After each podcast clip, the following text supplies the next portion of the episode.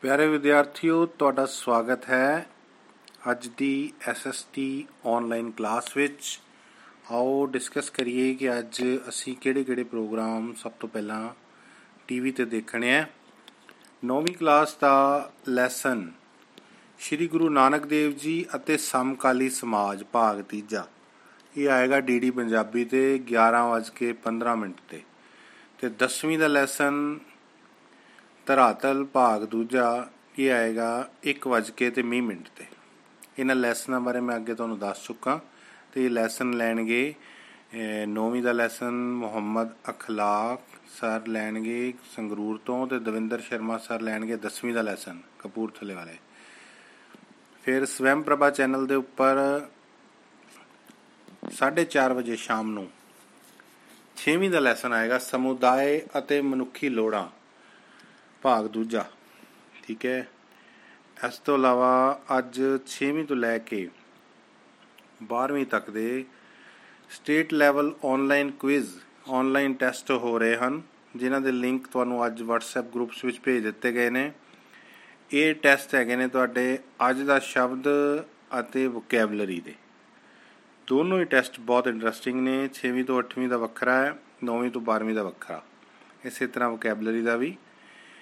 ਸਾਰੇ ਹੀ ਵਿਦਿਆਰਥੀ 100% ਇਹਨਾਂ ਨੂੰ ਅਟੈਂਪਟ ਕਰੋ। ਬਹੁਤ ਹੀ ਮਜ਼ੇਦਾਰ ਨੇ ਇੰਟਰਸਟਿੰਗ ਹੈ। 6ਵੀਂ ਕਲਾਸ ਦੀ ਐਸਐਸਟੀ ਡੋਜ਼ ਸ਼ੁਰੂ ਕਰ ਰਹੇ ਹਾਂ। ਲੈਸਨ 1 ਪ੍ਰithvi ਸੂਰਜ ਪਰਿਵਾਰ ਦਾ ਅੰਗ। ਅੱਜ ਦੇਖੀਏ ਵੀ ਪ੍ਰithvi ਬਾਰੇ ਅਸੀਂ ਕੀ ਕੀ ਸਿੱਖਣ ਲੱਗੇ ਹਾਂ। ਸਭ ਤੋਂ ਪਹਿਲਾਂ ਦੇਖੀਏ ਵੀ ਉੱਤਰੀ ਧਰੁਵ ਤੇ ਦੱਖਣੀ ਧਰੁਵ ਕਿਸ ਨੂੰ ਕਹਿੰਦੇ ਨੇ? ਉੱਤਰੀ ਸਿਰੇ ਨੂੰ, ਧਰਤੀ ਦਾ ਜਿਹੜਾ ਉੱਤਰੀ ਸਿਰਾ ਹੈ ਉਸ ਨੂੰ ਉੱਤਰੀ ਧਰੁਵ ਕਹਿੰਦੇ ਨੇ। ਤੇ ਦੱਖਣੀ ਸਿਰੇ ਨੂੰ ਦੱਖਣੀ ਧਰੁਵ ਕਹਿੰਦੇ ਨੇ। ਉੱਤਰ ਦਿਸ਼ਾ ਹਮੇਸ਼ਾ ਉੱਪਰ ਵੱਲ ਨੂੰ ਹੁੰਦੀ ਹੈ ਤੇ ਦੱਖਣ ਦਿਸ਼ਾ ਥੱਲੇ ਵੱਲ ਨੂੰ। ਇਸ ਤੋਂ ਬਾਅਦ ਇੱਕ ਕਲਪਿਤ ਰੇਖਾ, ਜੋ ਕਿ ਇੱਕ ਧਰੁਵ ਤੋਂ ਦੂਜੇ ਧਰੁਵ ਤੱਕ ਧਰਤੀ ਦੇ ਮੱਧ ਵਿੱਚੋਂ ਲੰਘਦੀ ਹੈ ਉਸ ਨੂੰ ਕਹਿੰਦੇ ਨੇ ਧਰਤੀ ਦਾ ਧੁਰਾ। ਓਕੇ? ਤੇ ਧਰਤੀ ਦਾ ਜਿਹੜਾ ਧੁਰਾ ਹੈ, ਇਹ ਬਿਲਕੁਲ ਸਿੱਧਾ ਨਹੀਂ ਹੈ, ਬਲਕਿ ਗ੍ਰਹਿ ਪੰਧ ਨਾਲ 66 ਡਿਗਰੀ 1/2 ਦਾ ਕੋਣ ਬਣਾਉਂਦਾ ਹੈ, ਠੀਕ ਹੈ? ਧਰਤੀ ਆਪਣੇ ਧੁਰੇ ਦੇ ਦੁਆਲੇ ਘੁੰਮਦੀ ਰਹਿੰਦੀ ਹੈ 24 ਘੰਟੇ ਵਿੱਚ, ਤੇ ਜਿਸ ਕਰਕੇ ਦਿਨ ਅਤੇ ਰਾਤ ਬਣਦੇ ਹਨ। ਭੂਮਧ ਰੇਖਾ ਬਾਰੇ ਜਾਣੀਏ, ਧਰਤੀ ਦੇ ਮੱਧ ਵਿੱਚ ਪੂਰਬ ਤੋਂ ਲੈ ਕੇ ਪੱਛਮ ਵੱਲ ਦੇ ਸਿਰਿਆਂ ਨੂੰ ਮਿਲਾਉਣ ਵਾਲੀ ਇੱਕ ਕਲਪਿਤ ਰੇਖਾ ਜਿਹੜੀ ਹੈ ਉਸ ਨੂੰ ਭੂਮਧ ਰੇਖਾ ਕਹਿੰਦੇ ਨੇ। ਭੂਮਧ ਰੇਖਾ ਧਰਤੀ ਨੂੰ ਦੋ ਬਰਾਬਰ ਭਾਗਾਂ ਵਿੱਚ ਵੰਡਦੀ ਹੈ। ਆਕਾਰ ਦੇ ਹਿਸਾਬ ਨਾਲ ਵੇਖੀਏ ਤਾਂ ਧਰਤੀ ਜਿਹੜੀ ਹੈ ਨਾ, ਇਹਦਾ ਸਥਾਨ ਸਾਰੇ ਗ੍ਰਹਿਾਂ ਦੇ ਵਿੱਚ 8 ਗ੍ਰਹਿ ਨੇ ਉਹਨਾਂ ਵਿੱਚ ਪੰਜਵਾਂ ਸਥਾਨ ਹੁੰਦਾ ਹੈ। ਤੇ ਚਾਰ ਜਿਹੜੇ ਵੱਡੇ ਗ੍ਰਹਿ ਨੇ, ਉਹ ਹੈਗੇ ਨੇ ਬ੍ਰਹਸਪਤੀ, ਸ਼ਨੀ, ਯੂਰੇਨਸ ਅਤੇ ਨੈਪਚੂਨ ਓਕੇ। ਧਰਤੀ ਦਾ ਵਿਆਸ ਲਗਭਗ ਹੈਗਾ 12756 ਕਿਲੋਮੀਟਰ ਤੇ ਧਰਤੀ ਦਾ ਘੇਰਾ 40000 kilometre. Okay students 7th class 13ਵਾਂ ਪਾਠ ਦਿੱਲੀ ਸਲਤਨਤ। ਕੱਲ ਕੁਤਬਦੀਨ ਐਬਕ ਬਾਰੇ ਪੜਿਆ ਸੀ। ਅੱਜ ਪੜ ਰਹੇ ਹਾਂ ਉਸ ਦੇ ਉੱਤਰਾਧਿਕਾਰੀ ਇਲਤੁਤਮਿਸ਼ ਬਾਰੇ। ਇਲਤੁਤਮਿਸ਼ ਜਿਹੜਾ ਸੀ ਉਹ ਕੁਤਬਦੀਨ ਐਬਕ ਦਾ ਦਾਸ ਸੀਗਾ। ਲੇਕਿਨ ਉਹ ਬਹੁਤ ਹੀ ਯੋਗ ਸੀ ਤੇ ਇਮਾਨਦਾਰ ਸੀ। ਇਸ ਕਰਕੇ ਕੁਤਬਦੀਨ ਐਬਕ ਨੇ ਉਸ ਨੂੰ ਅਮੀਰ ਇਹ ਸ਼ਿਕਾਰ ਦੇ ਅਹੁਦੇ ਤੇ ਨਿਯੁਕਤ ਕਰ ਦਿੱਤਾ। ਬਾਅਦ ਵਿੱਚ ਉਹ ਇਲਤੁਤਮਿਸ਼ ਦਾ ਜਵਾਈ ਵੀ ਬਣ ਗਿਆ। ਤੇ ਕੁਤਬਦੀਨ ਐਬਕ ਦੀ ਜਦੋਂ ਮੌਤ ਹੋਈ ਤਾਂ ਉਸ ਤੋਂ ਬਾਅਦ ਉਸ ਦਾ ਪੁੱਤਰ ਆਰਾਮ ਸ਼ਾਹ ਦਿੱਲੀ ਦਾ ਸੁਲਤਾਨ ਬਣਿਆ ਸੀ ਟੈਂਪਰੇਰੀ ਥੋੜੀ ਦੇਰ ਲਈ। ਪਰ ਉਹ ਇੱਕ ਯੋਗ ਸ਼ਾਸਕ ਨਹੀਂ ਸੀ।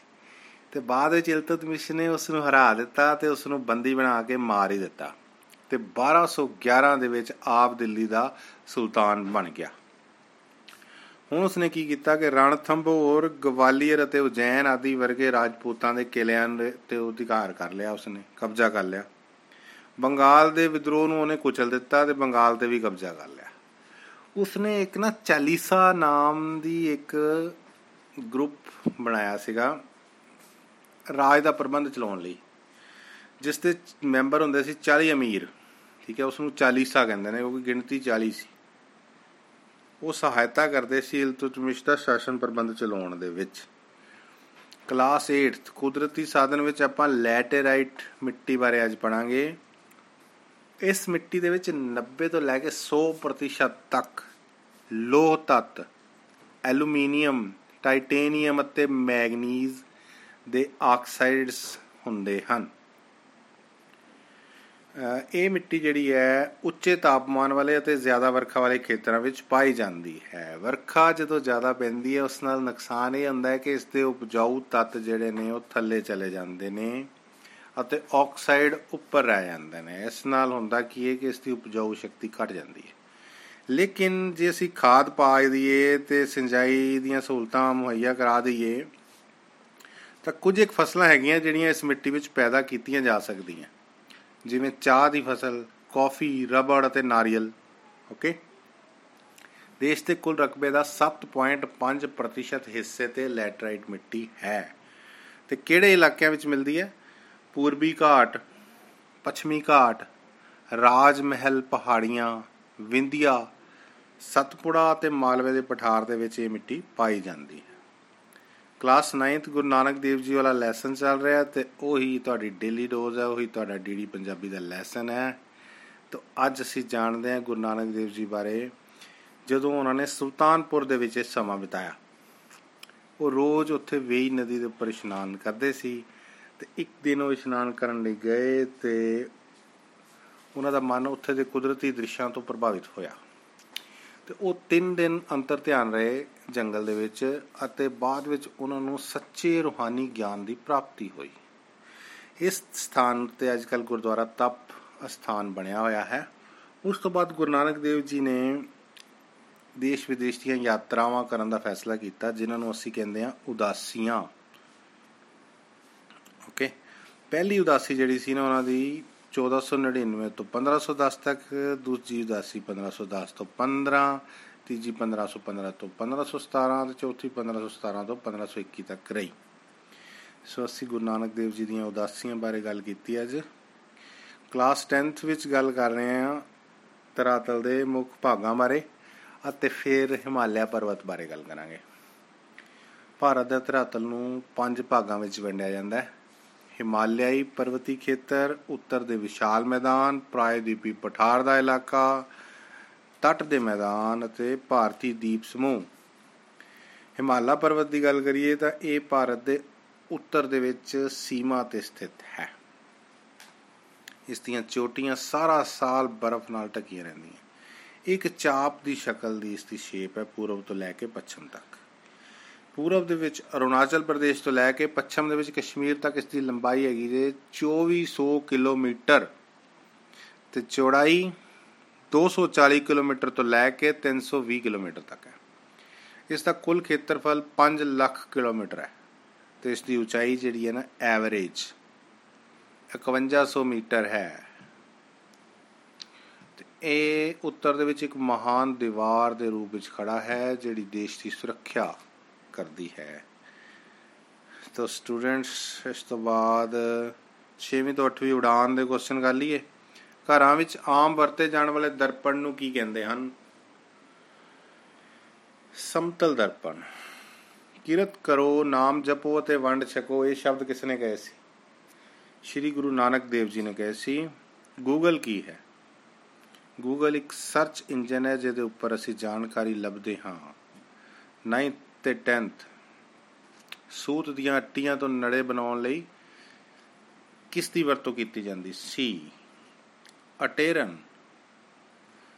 ਓਕੇ ਪੰਜਾਬ ਵੱਲੋਂ ਕਿਸ ਬਿਮਾਰੀ ਦੇ ਖਾਤਮੇ ਲਈ ਮਿਸ਼ਨ ਫਤਿਹ ਚਲਾਇਆ ਗਿਆ ਹੈ? ਕੋਰੋਨਾ ਵਾਇਰਸ ਨੂੰ ਖਤਮ ਕਰਨ ਲਈ। ਕਿਹੜਾ ਅਖਬਾਰ ਭਾਰਤ ਵਿੱਚ ਸਭ ਤੋਂ ਪਹਿਲਾਂ ਛਪਣਾ ਸ਼ੁਰੂ ਹੋਇਆ ਸੀ? ਦੀ ਬੰਗਾਲ ਗਜ਼ਟ ਯੈਸ 11ਵੀਂ 12ਵੀਂ ਖੂਨ ਦਾ ਕਿਹੜਾ ਅੰਸ਼? ਖੂਨ ਦਾ ਆਇਤਨ ਵਧਾਉਂਦਾ ਹੈ। ਰੈੱਡ ਬਲੱਡ ਸੈਲਸ ਲਾਲ ਰਕਤਾਣੂ। ਮੌਨਸੂਨ ਸ਼ਬਦ ਕਿਸ ਭਾਸ਼ਾ ਤੋਂ ਲਿਆ ਗਿਆ ਹੈ?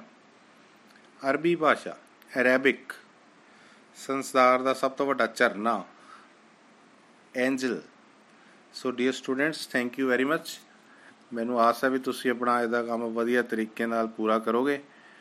ਓਕੇ